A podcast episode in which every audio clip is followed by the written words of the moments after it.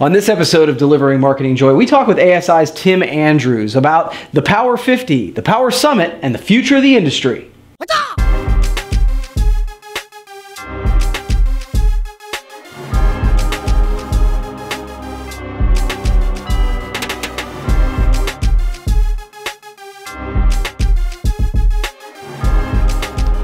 Hey there, and welcome to another edition of Delivering Marketing Joy. I'm your host, Kirby Hasseman, and with me today is an industry icon, Tim Andrews, President, CEO, head guy in charge of ASI. Tim, thanks so much for taking the time. Thanks very much for inviting me. Absolutely, absolutely. So I want to jump right in. I know that ASI recently hosted a Power Summit with sort of the movers and shakers of our industry all coming together. So can you tell us about that event this year and why ASI hosts an event like that? Sure, absolutely. We had about 200 of the most powerful people in the industry there. Uh, this is our 11th year. Uh, we started this, you know, 11 years ago, really to bring together people. Uh, and there's really a couple of points. One is to bring people together so they can network and really spend quality time together you know you're at a trade show or other kinds of events over the course of the, the year and it's very difficult to have quality conversations sometimes one on one and really spend an hour or a half an hour really you know talking about very serious things that you might want to discuss. Um, so it really is to, to get people time to really have quality time together. Um, secondly we do educational programming uh, and that really is important. We try to to, to not make it all about the industry. So the first couple of years of the Power Summit, we really made it very industry specific and panels of industry players. We now try to break it out a little bit and say, okay, what are the trends we're seeing outside of our industry and what are the trends we see two or three years out and try to get people to think outside of their own world and the world that we all live in every day. So we're trying to sort of move people and nudge them out a little bit so they're thinking a little uh, a little bit beyond you know sort of the daily routine we're all in. No, I think that makes a ton of sense, and I think that, that you know that's where you start to see trends and that sort of thing. So that's fantastic. Absolutely. So during that time, uh, the annual Power 50 list comes out. So yeah. I'm curious, why does ASI do that list, and what value do you think it brings?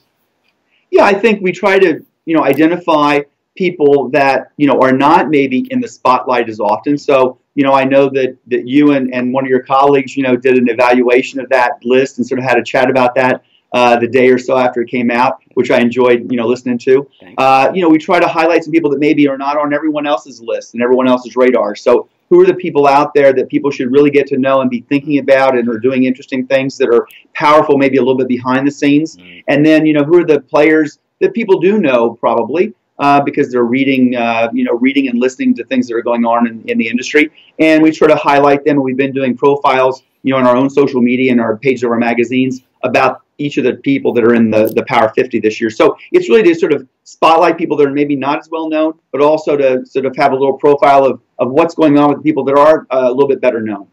No, I, I, for what it's worth, Tim, I really like lists like that. I think not only does it um, is it great for fodder and conversation, but I actually usually it's like I do my homework and I'm like, oh, I'm not connected with that person. I clearly I need exactly. to be. So so that's the way exactly. I treat it. Yeah. So um, so as you look to 2018, um, what are some things that you are seeing or you expect for the future of the industry?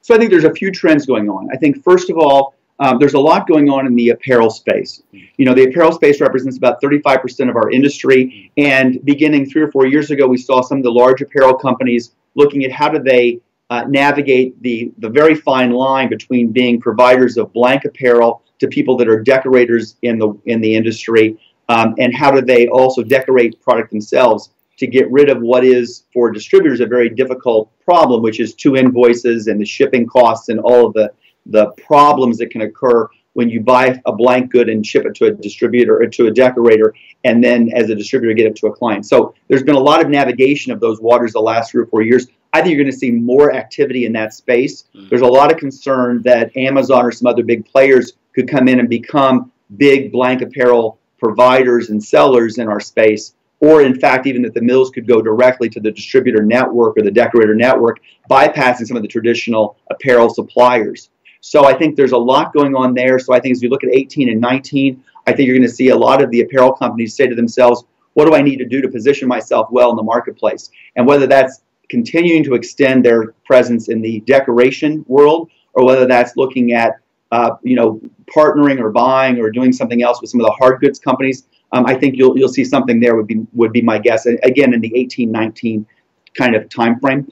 Um, I think that there's a lot going on in the technology space, and we're really trying to play a big role as we have for decades in that. You're going to see a lot more on the technology front. It is becoming uh, a huge uh, investment need for lots of big companies, um, and I think you're going to see that continuing. We're really embracing you know every technology platform that we need to to help distributors and suppliers become more and more efficient. Whether that's the standards that are called promo standards, which allows distributors and suppliers to communicate through ASI or with ASI or with themselves and each other, or whether it's the other standards that are out there. There's a lot of standards out there. Some of them are non-standard standards, I'll call them.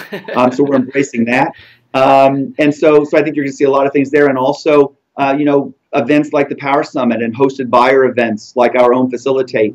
Um, so there's a lot of. It's a very busy world, you know, and how social media. Finally, as I mentioned, how social media changing things, and how is it not changing things? And so, you know, how do we really leverage social media for good in our own businesses and our personal lives as well? And and how do we use that to leverage point? You know, I had something over the weekend that happened that's just a really good reminder of this. You know, uh, we've been using Facebook Live uh, at some of the ASI events, mm-hmm. and I went to a personal event on Friday. A friend's son is going to be rowing um, alone uh, across the Atlantic Ocean wow. uh, to raise awareness of the need for uh, thinking about the oceans and what's going on in the oceans, and, and really it's a very difficult situation in what's happening in the oceans. But but in any case, my real point is I did a video, uh, a live Facebook live stream of him speaking for 22 minutes on Friday night at his family's home.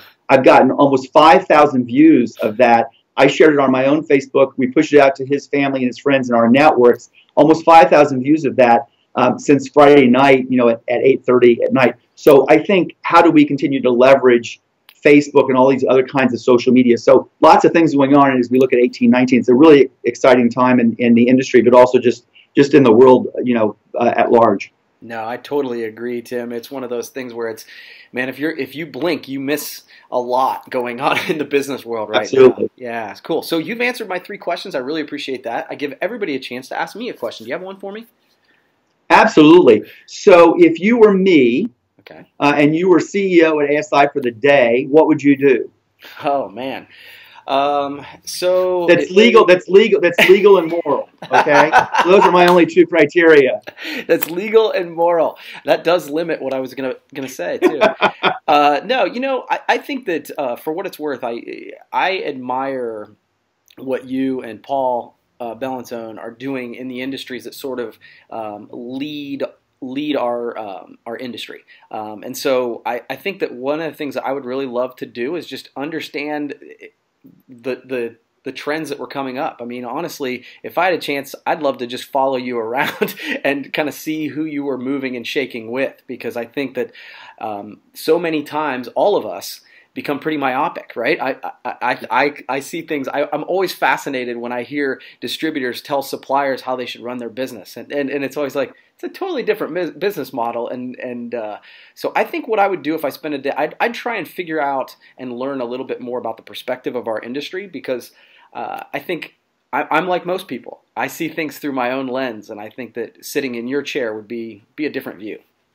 Come visit me anytime you want. I think it's a really good point about distributors, suppliers telling each other how to run their business, or someone trying to tell you how to do what you do, or, or, or me to tell me what I do. You know, our business has dramatically changed over the last, I've been here 14 years, I'll be 15 years in February. And, you know, when I joined ASI, we were 80% uh, print business. Uh, catalogs and magazines, which are still incredibly important to our business, but big Ford, uh, you know, sort of four volume sets of, of mm. printed products like encyclopedias right. that you might remember might have actually around your office someplace still and that was 80% of our business we're now about 85% digital and, and, wow. and live event business and about 15% print print's still incredibly important to us but but think about that dramatic shift of our business and so whenever i'm talking to distributors and suppliers i say to them how has your business changed in the last 10 years and has your business changed as much as digital entertainment business, as much as the cable TV business, you know, uh, as much as the automotive business. Think about all of those industries that we all touch every single day and how much they have dramatically changed in 10 years.